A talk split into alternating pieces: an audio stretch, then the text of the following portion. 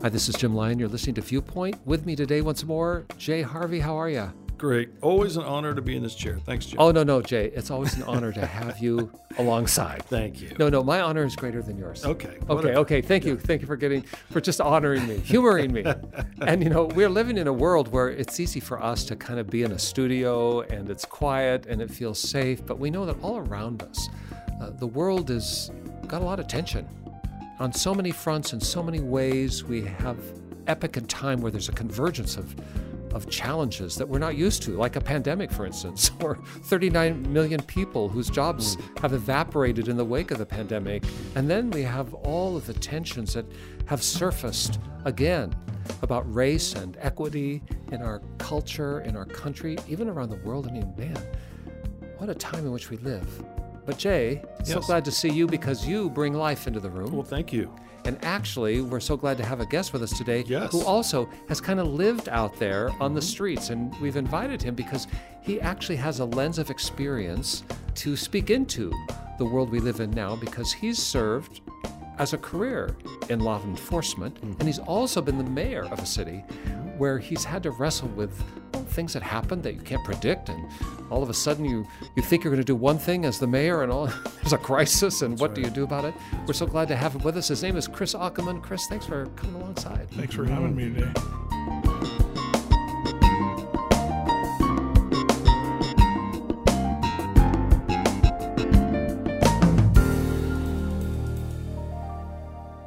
Chris is here in Anderson, Indiana with us. That's the place where Jay and I hang out most of the time, where our studio is. Right. Anderson is a, a city on the northeast side of the Indianapolis metro. I think, you know, back in olden time, it was a thing by itself. Today, it's it's really part of that larger Indianapolis suburb. But like many suburbs, it's a it's a big town. It's a big place with about 120,000 people in our county. Anderson's in the heart of that.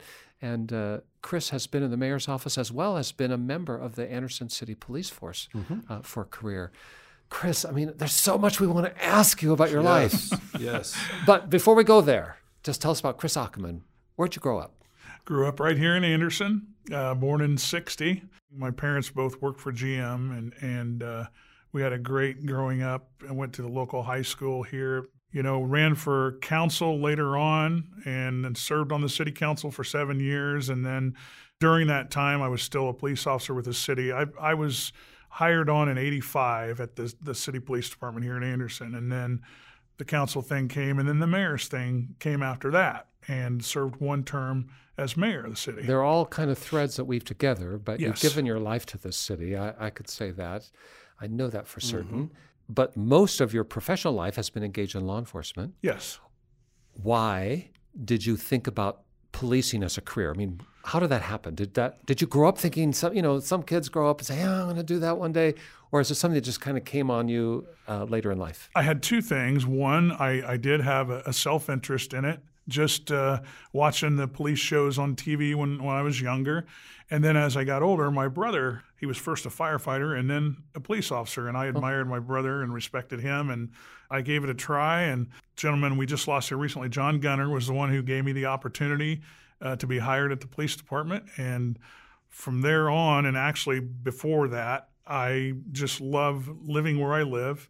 Uh, we have our challenges like a lot of cities do, but it's always nice to get out and know people and walk and talk. And we tried to do that the whole four years that we were in office, but even before that on the council, and even before that, just in public on the police department side, you know, trying to get to know people just makes your job easier. And uh, I love people. And that, that gave me the, the perfect you know, launch pad, you know, to do that. So, Did you ever have a moment when you were working for the police department where you thought, "Man, why did I do this? Had- yeah, this is this is nuts." I've had some close calls uh, uh, with different individuals, and it seems like they always came back to an apology between us. Never took things personal. You, you try to avoid that, you know, to keep your head on straight and level. And uh, you see things happen. I was very fortunate not to see anything that uh, was hard racism. Didn't see that. Hopefully, I was in a, uh, the right place at the right time.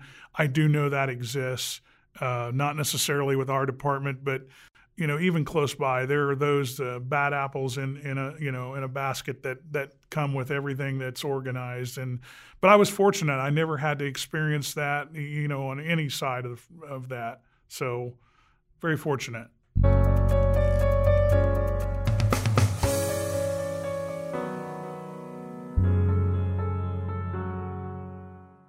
Chris, you mentioned uh, about racism and, and how you didn't really see that. You know, it exists maybe, but it wasn't a part of your career there during the uh, at the police department. But and you also said you worked hard to get to know people. So can you kind of talk about both of those things and how they go hand in hand? Maybe the reason you didn't see it a lot was because you took the initiative to to really try to get to know people. Yes. Okay. Talk and, about and that. I, I I can also speak to that in a way that I have African American. They're not children anymore; they're adults now. But nieces and nephews that are African American, so I don't really see color that way. Right. But when you're dealing with people on the street, there's those that do, and that becomes part of the dialogue with them. And and I always felt like if you're going to succeed in anything, you got to get a hold of of all that and kind of you know relate that with people that you're communicating with, and they'll see that you're you're a good human being. Well, and of course, you've been in public life, in politics, and uh, Anderson's a city that uh, has a substantial community of color Yes. in the city limits. And I'm guessing, Chris, that your political experience has caused you to develop deep relationships Yes. in every community of our city, which, as a policeman, certainly has to be a benefit too, because you're not a stranger, you're not the other, you're just part of the mix. That's been your history here.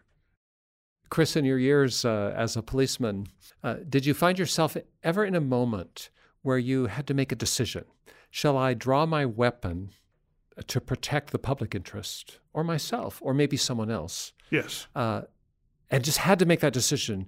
And if so, if you've had those moments, can you tell us about one or how that felt? Because it seems like the, the responsibility that we who are not in law enforcement can only watch on TV. It just has to be huge.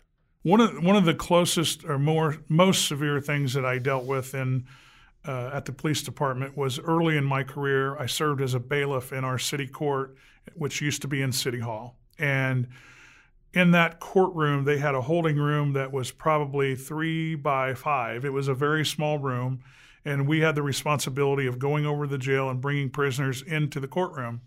And there was a young man. He was at the time he was only 24, and um, the judge had put him in the holding room along with the prisoners from the jail. He came in on his own, and, and then there was some dialogue between him and the judge, and the judge put him in there for potential sentencing. While in there, uh, this gentleman was making a lot of noise and disrupting the court, so I had to go in there. And when I did, I, I put another guy over on this side of the room, and I had my back to this young man that had been giving the judge some problems and he was able to disarm me completely. And he was actually pointing the weapon at me, and I had the safety on. That's what we did when we were in court. We kept that on. He didn't know how to operate that. And thank goodness at that point I had to make a decision. I was praying, obviously, you know, is he going to pull the trigger on me? Uh, you know, what's going to happen? And what did happen is there was a physical altercation that ensued to get the weapon from him, and then he fought us you know, continuously. That was a very close call for me, and I, I, was able to survive that.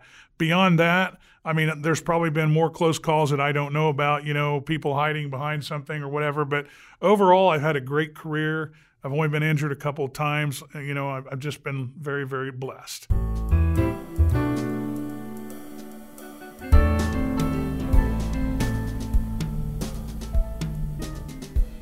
Chris, I know that. Uh, you have been informed as a police officer in your career in law enforcement and also in city government by your faith. Yes. And uh, I know that uh, you're a guy who's who's trying to frame your decision process through the lens yes. of your faith. Absolutely. Uh, tell me, like, as the mayor, as we just imagine, what's it like to be a mayor these days? And you have a crisis brewing out there, and you're not sure what to do. Some things are, you know, smaller. It's a crisis at the uh, animal control center, which is a, an important thing, but I mean, different than a riot on the street. But as you were the mayor, give us an idea of how you navigated day by day going to the office on the top floor of the city hall building. What did you do? communication uh, amongst department heads, we made it a point to always have a full staff meeting of all of our department heads and always gave them an opportunity of, you know, five or 10 minutes to speak what's going on in their department. Communication works for everything if you keep that going. We also did a faith uh, uh, thing on the fifth floor where we started having monthly prayer meetings. Uh, and coming into that job, we felt there was a need for that. It was absent when, when we saw that and, and looked at that. And that was one of our top priorities is to bring that in. And you hear those that, that would argue that the church and state and keeping it separate, but I always felt like the faith was high on my list, obviously, and you have to have that. And we were lucky that um, those people that came for the prayer meetings that eventually grew to some of our department heads attending those meetings, and I saw a lot of new people that were garnering the faith that had never been at church. They And- were exploring Yes. faith. Yep. Yep, and it was a good way, a good avenue for them to come in and be around people they trust. And we didn't, you know, we always try to make people feel at home when they came up there. And keeping an open mind and an open door, I think, helped in a lot of ways. And I know that you personally uh, uh, told me that your your wife was an anchor in your life, Yes, and the Bible was, because those are the two things that just are you trust them. yes, more than anything else in, in my world, it's it's, you know, I always go back to the Bible. And I, my wife, uh, bless her heart, she's she grew up in a, a faith family in Michigan, and she's been able to kind of guide me because I was very unchurched when I was younger. And uh, as I've married her, and I've been married to her 30, 37 years, I have to get that right. Um, but she's been my rock in all that, and and you know motivates me a lot. I don't need to be motivated too much anymore as far as my faith, but uh, she's always the one that, just like you said, I compare her and the Bible as two of the most respectful things that I, that I have that are important to me. And as we talked about that earlier, Chris, I, I know uh, a scripture came to mind, and Jay, you've got your uh, Bible I open do. because this this is a kind of uh, approach to life that Chris Right. has has used in public office as well as on the law enforcement side. What's it say? This is in Proverbs. Yeah, Proverbs 3, um, in verse 5, it says, Trust in the Lord with all of your heart. Do not depend on your own understanding. Seek his will in all you do, and he will direct your paths. Pretty simple. Very simple and very strong. Yes, Yes, yes, and, and often forgotten to not depend on your own understanding. yes, Uh, where that's where we get into trouble sometimes. But absolutely. always coming back to it, it can get cleared up pretty quickly. Yes, Well, and the world is so complicated. Honestly, as we sometimes say, the old phrase, the wisdom of Solomon is required, a kind of supernatural wisdom, because the issues are so complex and there are so many layers of understanding that none of us have to know how to move forward.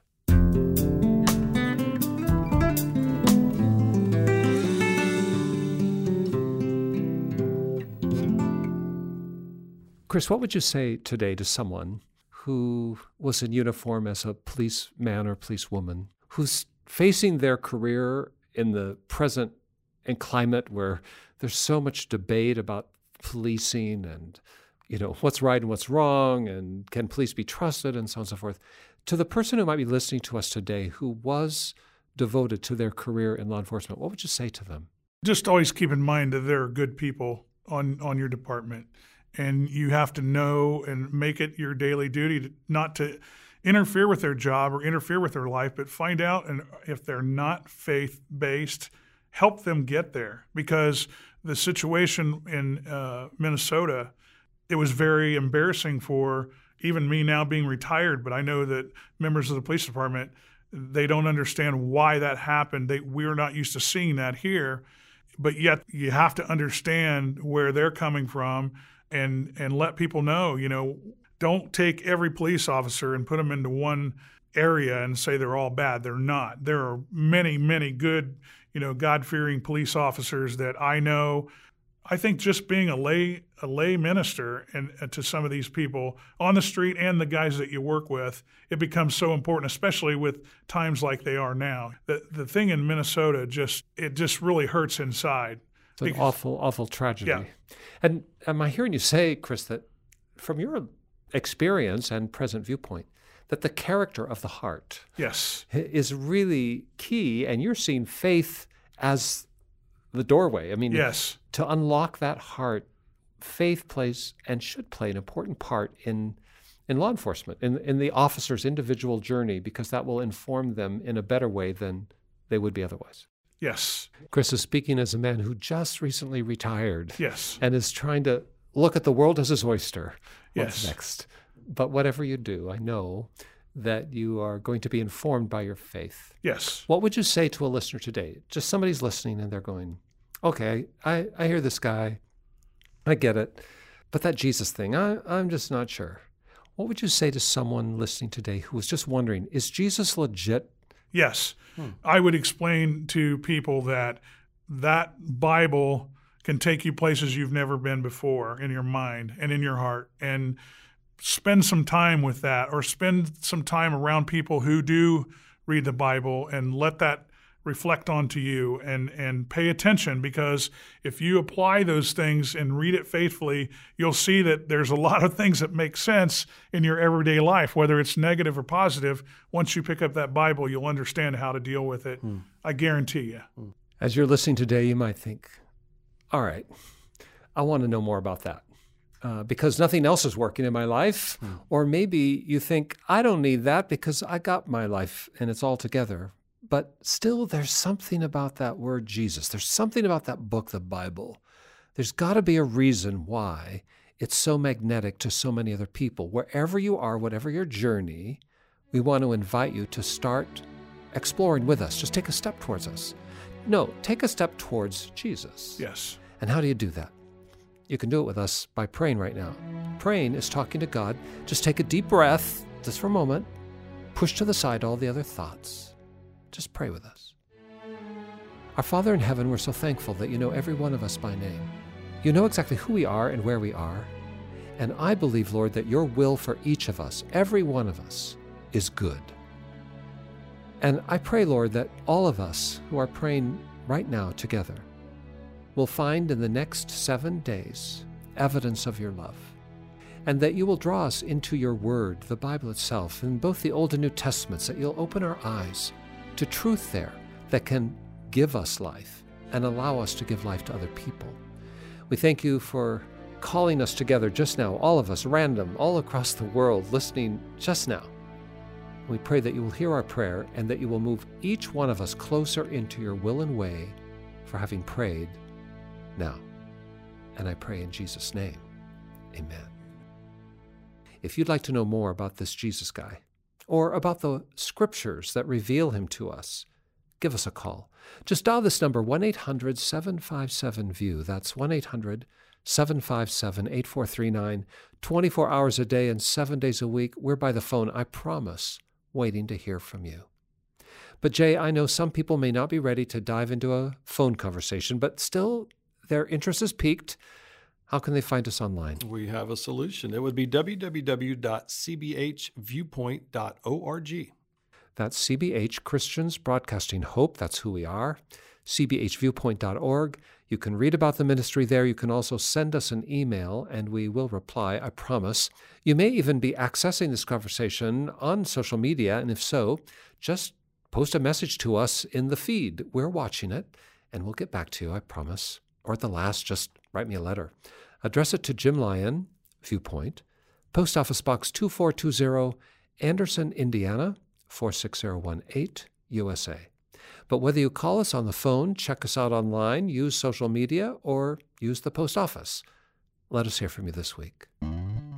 Chris Ockomon, so proud to be in your company anytime. oh me as well jim you you you we miss you by the Oh, way well, okay, so this guy's talking about some old news where I used to be his pastor, but so proud to be in your company anywhere. Thank you, Chris, and thanks for your life for our community. And Jay Harvey, you know, you pour your life into this town too. Thanks Yes. for what you do. Yeah, right. And I don't miss you at all. I, I, I uh, well, it's because I see you all Yeah, the time. because I used to be his why. pastor, and, and he's been saved. He, he did a detox. It's because I get to see you so often. Oh, there But you know go. what? The the conversation today was so rich. Thank you, Chris. thank you And we thank you for joining us on air two or online, however you are with us. Thanks for coming alongside, and we hope that you'll be with us again next week. But until then, for all of us at the Viewpoint Ministry team, for all of us at Church of God Ministries, which is the host of our broadcast, this is Jim Lyon. Stay tuned.